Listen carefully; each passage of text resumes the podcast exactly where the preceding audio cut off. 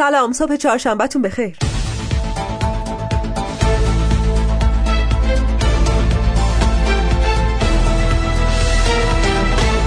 تیتر اول روزنامه های امروز صبح روی موضوع خاصی تمرکز نداره.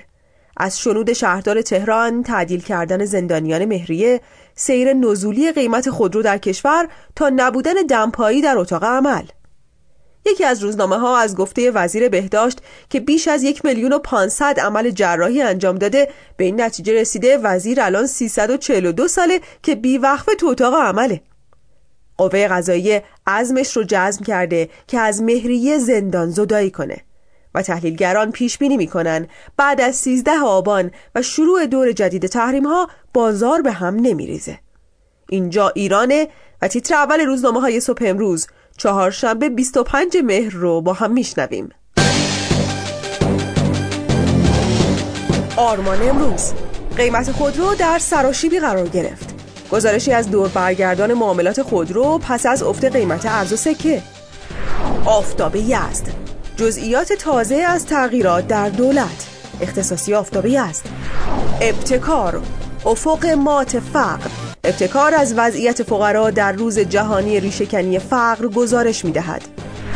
اطلاعات فاصله گرفتن کشورها از خواستهای نابجای آمریکا جایگاه دیپلماسی را محکم می کند. رئیس جمهوری در دیدار سفیران هفت کشور جهان صنعت بازار به هم نمی ریزد.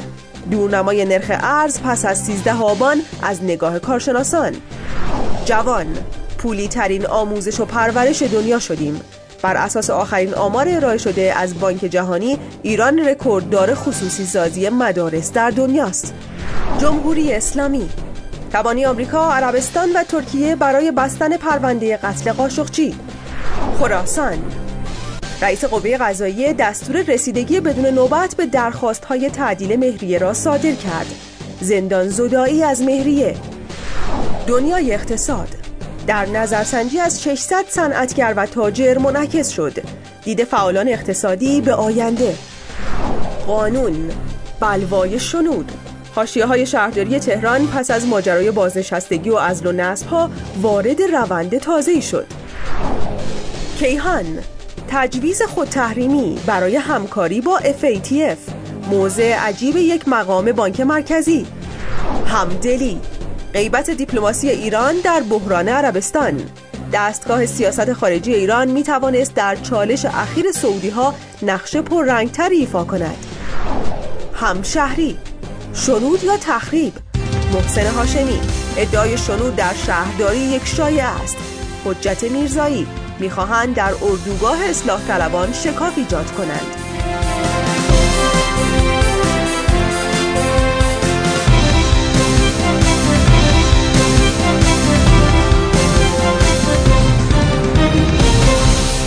مؤسسه فرهنگی هنری باما